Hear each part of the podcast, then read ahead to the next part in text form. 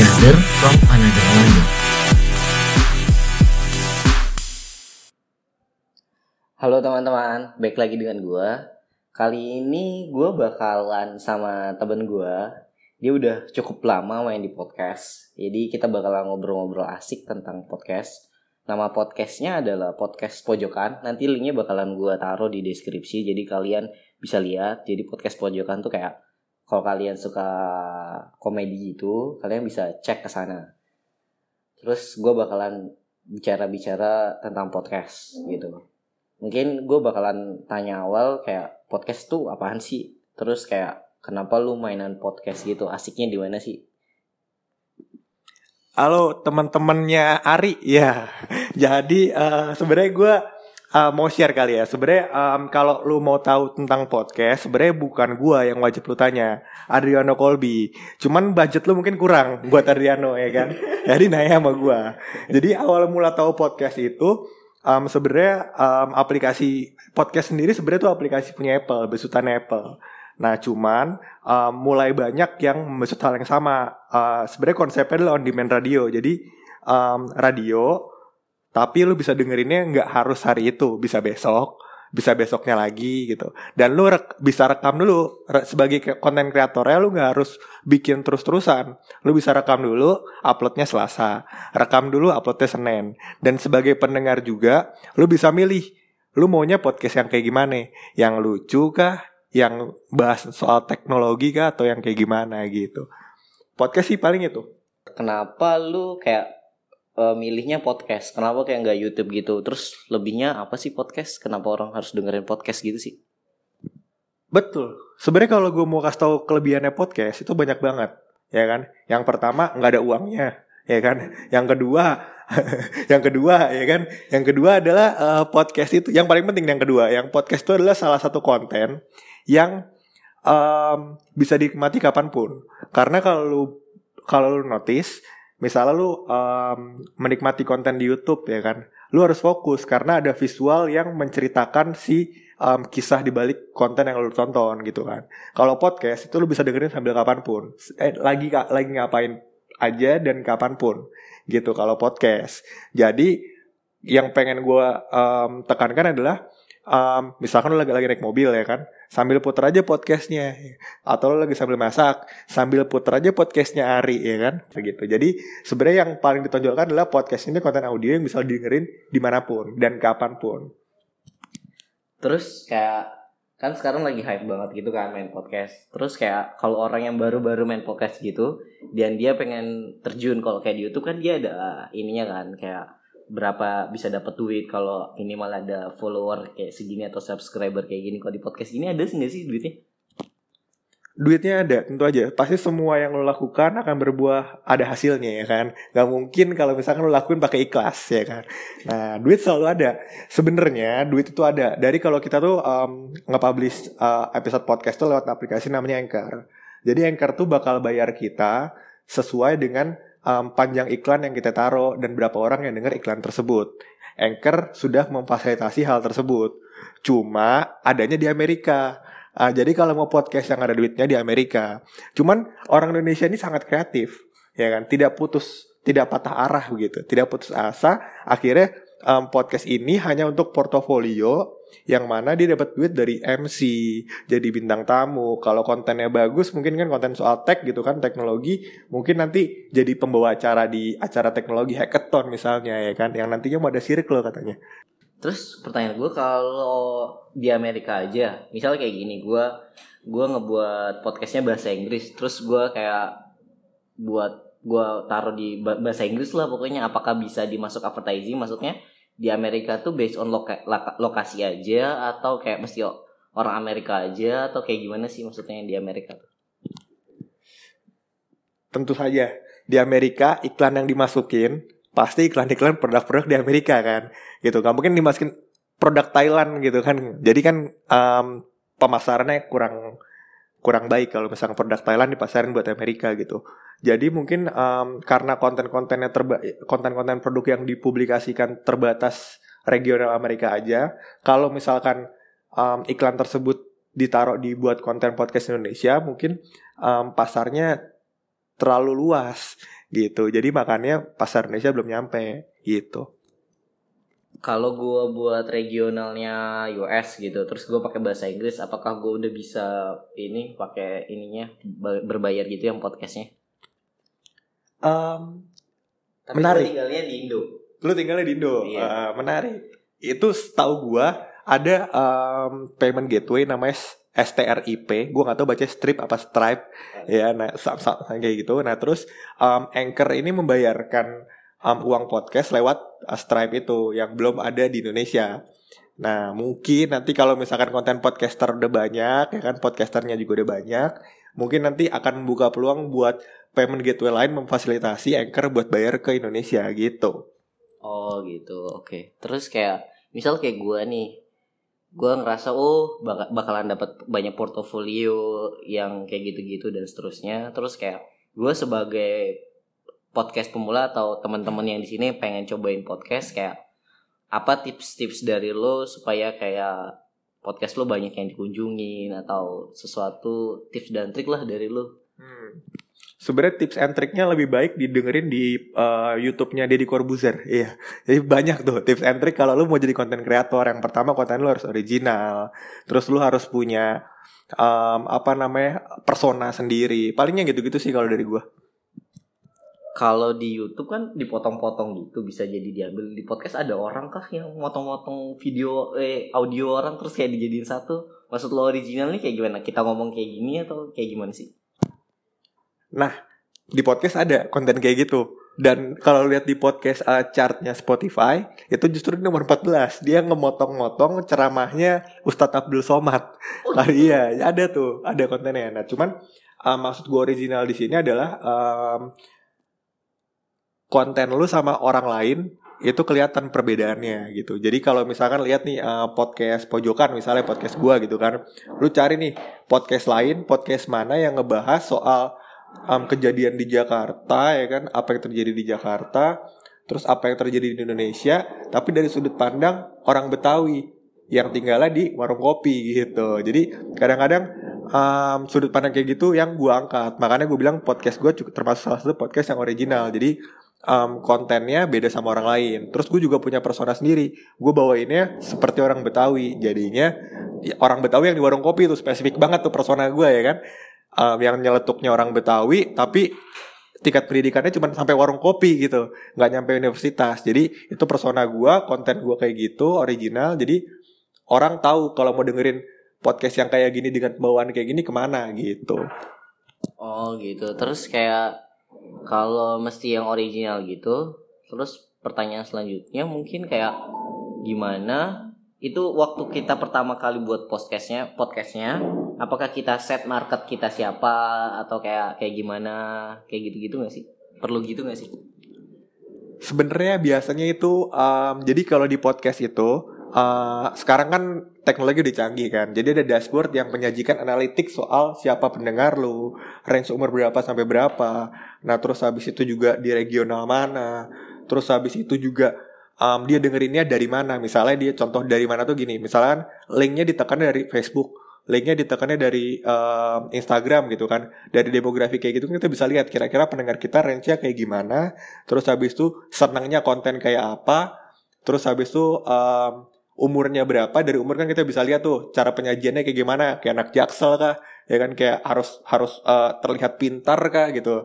Nah kan kelihatan semuanya. Nah dari situ analitik itu kita ambil terus kita bikin konten yang um, sesuai sama pasar yang kita mau raih Uh, maksud maksudnya gue berubah nggak perlu tentuin di awal sambil jalan aja. Jadi gue juga nggak bukan podcaster yang di awal udah menentukan gue mau jadi kayak gimana. Cuman sambil jalan gue menemuin pasar gue nih range-nya umur berapa segala macem. Nah gue mulai berubah mengikuti pasar gue konten yang gue buat juga sama. Jadi ngikutin sama pasar gue setelah gue buat podcast. Jadi mungkin gue udah tahun kedua tahun ketiga baru menemukan seperti apa podcast gue jadinya gitu. Oh berarti kayak makin lama tuh kayak marketnya makin mengerucut gitu ya? Kayak oh gue bakalan buat podcast umur berapa sampai umur berapa? Terus pertanyaannya adalah kayak gue yang awam-awam gini gue udah tahu nih misal kayak gue awalnya kayak lu mungkin belum tahu podcastnya dari umur berapa umur berapa kayak gue udah ada podcast terus kayak udah banyak terus kayak gue udah tahu range umur berapa sampai umur berapa Tapi gue kan masih dari gue pribadi mungkin gue masih belum tahu kayak yang dimauin usia segitu tuh apaan sih? Nah, dapat dapat konten yang baru, ide-ide baru tuh yang kayak gi- gimana sih caranya kalau dari lu? Bisa jadi kayak gini nih, contohnya ya. Gua kasih contoh. Jadi misalnya kita dapat um, analitik gitu kan. Uh, kontennya uh, pendengar kita range umurnya uh, 18 sampai 2 kalau gua nih pribadi itu range umurnya beragam banget. Jadi 18 sampai 35 uh, range umurnya kira-kira. Nah, terus uh, mereka biasanya uh, ngekliknya itu dari Google, random banget kan. Jadi dari Google nyari dulu kan kita pakai SoundCloud. Jadi dari Google nyari tuh podcast terus nemu dari SoundCloud kan dari SoundCloud langsung masuk ke podcast gua gitu. Nah, terus uh, tadi pertanyaan lo apa? Sorry lupa gua. Eh, kan kita misal kayak udah dapet nih eh, informasi umurnya berapa atau gendernya apa usia usia tertentu. Terus kayak pasti kayak kebanyakan konten creator tuh kan kayak dia nggak tahu mesti kayak ngebuat podcast apa lagi di idenya. Terus kayak dia udah tahu demografi ininya datanya. Terus kayak gue mesti apa ya? Apalagi yang dibutuhin sama mereka ya? Nah itu tuh kayak gimana sih caranya Itu dengan cara lu stalking Instagram anak umur segitu. Gak mungkin dong. Iya. nah, gak mungkin. Nah, jadi uh, dari tadi lu udah mendapatkan data-data yang dari analitik tadi ya kan. Habis itu contoh gua tadi yang random, analitik dari Google, terus range umur 18 sampai 35 tahun, bahkan ada yang umur kalau gua nggak salah ada podcast namanya Suarane, itu podcast pertama yang collab sama gua. Itu um, mungkin umurnya udah sekitar 40 sekian waktu collab sama gua. Nah, terus um, dari sana ya kan mulai. Maksud gue lu bisa nge-reach or uh, apa namanya pendengar lu dengan cara apa misalnya? Karena kan kalau radio orang tuh bisa langsung interaksi saat itu juga kan. Nah kalau dulu SoundCloud itu udah ada uh, kolom komentar di bawahnya. Jadi orang bisa interaksi sama lu. Dia bisa request dia bisa ngirim lu um, pesan gitu kan. Terus habis itu dia bisa ngelakuin apa pun sama podcast lu gitu. Nah dari feedback itu gue rasa udah cukup buat lu bikin konten yang sesuai sama apa yang dimauin sama pendengar lu gitu. Nah, tapi Spotify kan tidak menyediakan itu ya kan. Maka dari itu uh, mungkin email dan Instagram menjadi opsi yang menarik seperti itu buat tahu seperti apa pendengar lo. Oh, oke cool cool. Terus pertanyaan gue kayak kan kita udah cerita banyak tadi. Tapi kalau kira-kira menurut lu podcast tuh ada ada macam-macamnya nggak sih? Misal kayak apakah orang cuman ngomong sendirian aja atau kayak interview kayak kita gini atau kayak dia banyak modelnya.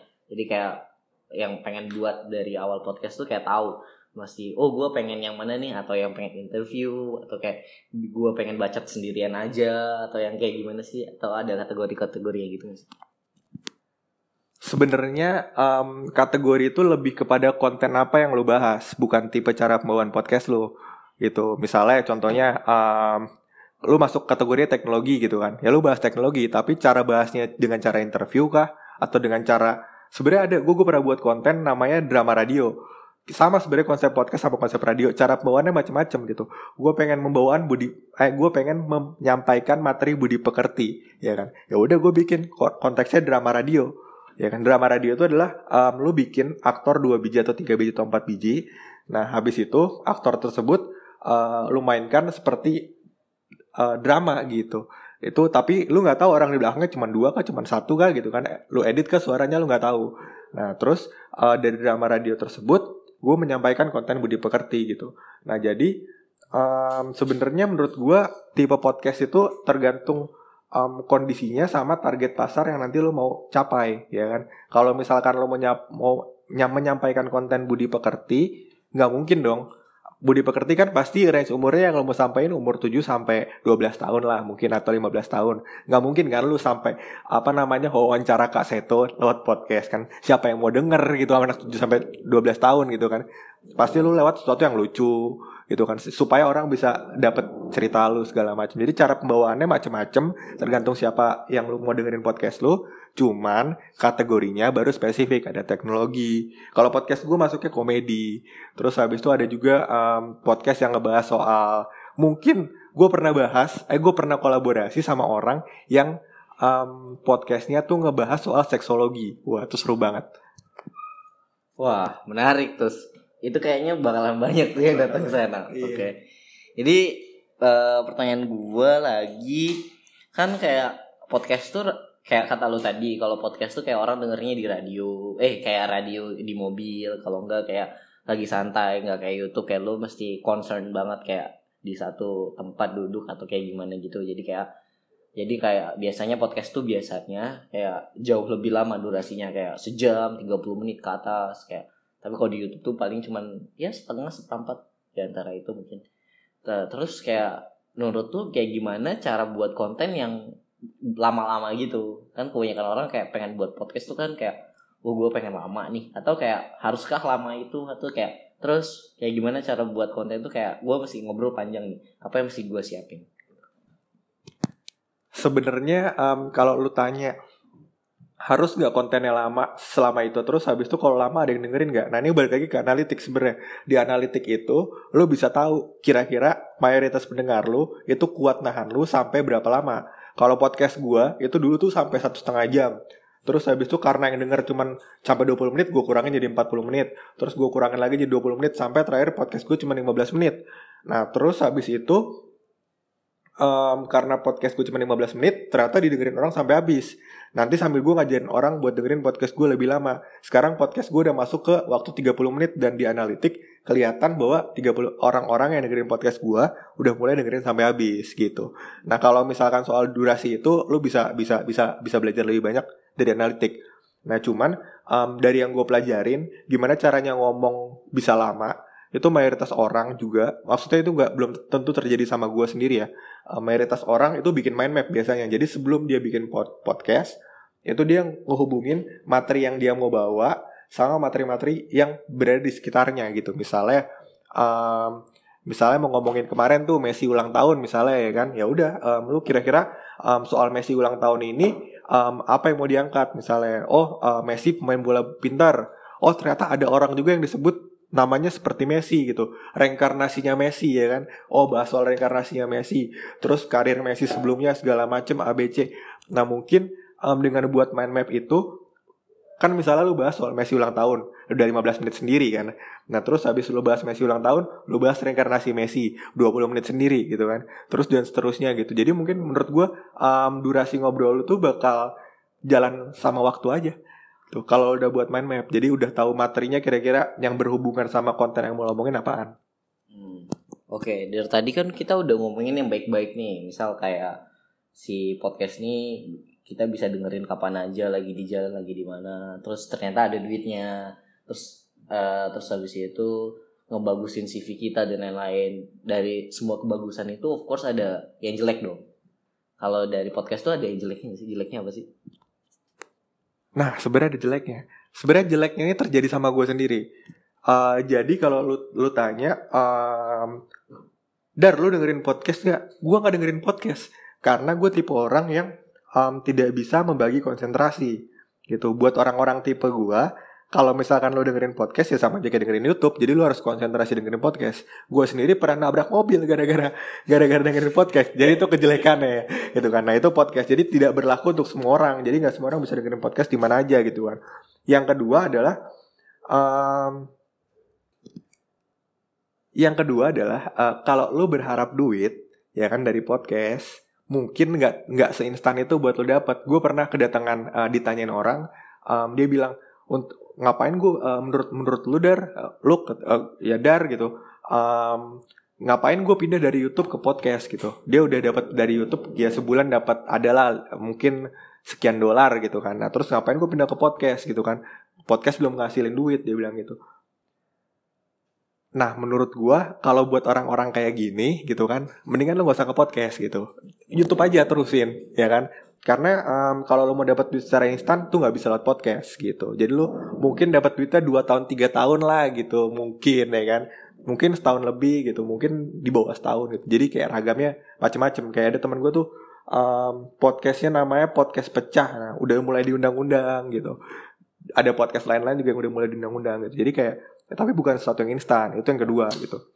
Yang ketiga em, kerugian podcast adalah menurut gua em, karena durasi konten yang terlalu lama orang cepet bosannya gitu jadi em, lu ngomong dengerin orang ngomong ngomong ngomong terus tanpa ada interaksi kan kalau misalkan YouTube kan lu bisa lihat visual kan, maksudnya lu lihat orangnya, oh ganteng ya kan, mulai nggak bosen. Nah terus habis itu kontennya lucu, mulai nggak bosen ya kan, mulai nggak bosen dua. Eh terus ngundang artis gitu kan, mulai nggak bosen tiga gitu kan. Kalau podcast, ya lu dengerin orang ngomong gitu. Walaupun yang ngomong itu artis, ya kadang-kadang maksud gua kalau gua ngeliat mukanya ya nggak ada nilai plusnya gitu kan. Nah itu kontennya bakal cepet ngebosenin. Paling itu sih yang kerugian dari podcast. Oh gitu. Tapi kayak menurut menurut gue pribadi nggak salah nggak salah juga mungkin ya karena setahu gue waktu awal-awal YouTube Raditya Dika juga kayak dia buat YouTube aja terus banyak orang komentar kenapa lu sih lu buat YouTube terus kayak nggak ada duitnya mungkin waktu awal sampai dia sebagai king of YouTube beberapa tahun gitu. Terus kayak pada akhirnya di monetization habis itu kayak YouTube-nya dia udah banyak subscribernya terus kayak gampang dapet duitnya mungkin. Terus menurut lu lagi kayak apa apa apa yang orang salah persepsi tentang podcast? Ada nggak sih Nah, jadi menurut gua um, podcast ini mulai mungkin ya sejak uh, jadi gua mulai podcast dari SoundCloud. Nah, terus gua masuk Spotify dengan cara berbayar gitu kan. Sampai masuk Spotify dengan gratis dari Anchor. Um, itu seluk-beluk podcast gua gitu. Ada yang masuk ketika podcast sudah gratis dari Anchor gitu. Jadi nggak nggak ngeliatin susahnya podcast sebelum itu gitu kan.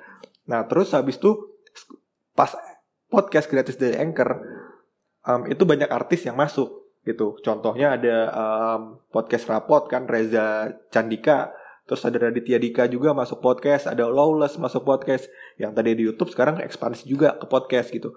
Nah, orang tuh selalu berekspektasi bahwasannya kalau banyak artis ya kan, berarti platform yang mau naik daun udah mulai banyak duitnya.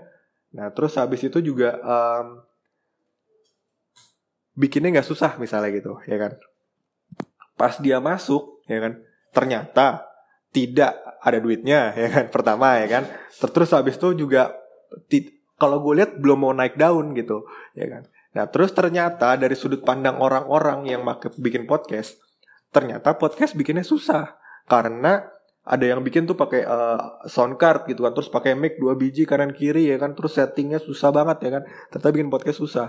Nah sebenarnya ada persepsi yang benar ada persepsi yang salah gitu. Persepsi yang benar adalah um, emang podcast belum ada duitnya. Dan podcast emang bukan berarti banyak artis terus sekarang naik daun. Tapi persepsi yang salah adalah bikin podcast itu nggak sesusah itu gitu. Nah misalnya nih lu lihat orang bikin podcast pakai mic terus pakai sound card segala macem gitu kan. Podcast gua sampai kemarin itu masih pakai ngerekam pakai handphone gitu. Ini podcastnya um, Brother from Another Mother juga ngerekamnya masih pakai handphone gitu. Dan suaranya gue rasa oke okay juga gitu kan. Isi filenya kecil juga gitu. Jadi banyak persepsi yang salah, banyak persepsi yang benar gitu. Itu yang baru mau gue tanyain sih sebenarnya kayak kayak ngeliat artis-artis gitu kayak apa namanya banyak pakai sound system atau kayak ininya kayak makanya micnya mahal terus kayak semuanya mahal apakah kayak modal HP aja cukup atau kayak kapan kita rasa kita mesti upgrade itu device kita atau kayak kayak gitu mungkin kapan menurut lu? Nah menurut gua, jadi gua nggak tahu mungkin lu kan lebih paham soal uh, teknologi teknologi IT IT programming programming begini deh. Gua nggak ngerti. Cuman um, dari yang gue pelajarin, um, setelah lu upload file ke Anchor dan Anchor distribusiin ke Spotify, itu ada proses kompresi. Jadi um, sebagus apa pun file yang lu lu bikin gitu pasti ada dikompres lagi sama Spotify dan Anchor. Kualitas audionya bakal sama aja semuanya. Mau lu pakai mic yang zoom tuh apa gue nggak paham tuh mic yang kondensor ya, gitu ya. cakep lah pokoknya yang 10 juta harganya ya kan? Atau lu pakai handphone yang dengan sedikit noise cancellation kayak gini menurut gue hasilnya sama aja gitu. Terus pertanyaan yang kedua kapan harus upgrade? Kalau menurut gue um, lu harus upgrade ketika um, lu rasa podcast lu sudah tidak terdengar lagi di kuping orang gitu. Kalau misalkan nih ternyata lu um, ngerekam podcastnya karena lu sering undang bintang tamu mungkin lu ngerekam podcastnya di cafe ya kan? Nggak mungkin lagi pakai handphone karena kalau pakai handphone lu harus todong-todongan ke mulut biar ngilangin noise yang di sekitar ya kan? Jadi mungkin lu beli alat yang noise cancellation-nya lebih bagus gitu. Mungkin saat itu aja Oh, oh gitu. Oke oke mungkin dari dari gua kayak gini kali ya. Terus kalau ada teman-teman yang pengen banyak tanya bisa langsung lihat di podcast pojokan. Hmm. Daru termasuk yang udah cukup lama. Kalian bisa tanya-tanya di sana. Terus kalau ada pertanyaan mungkin bisa email atau apalah gitu nanti gua masukin ke deskripsi. Makasih teman-teman yang udah dengarkan. Selamat Jangan Malam. lupa untuk dengerin episode-episode selanjutnya. Terima kasih sudah mendengarkan. Jangan lupa di follow sebagai bentuk dukungan lo terhadap podcast gue.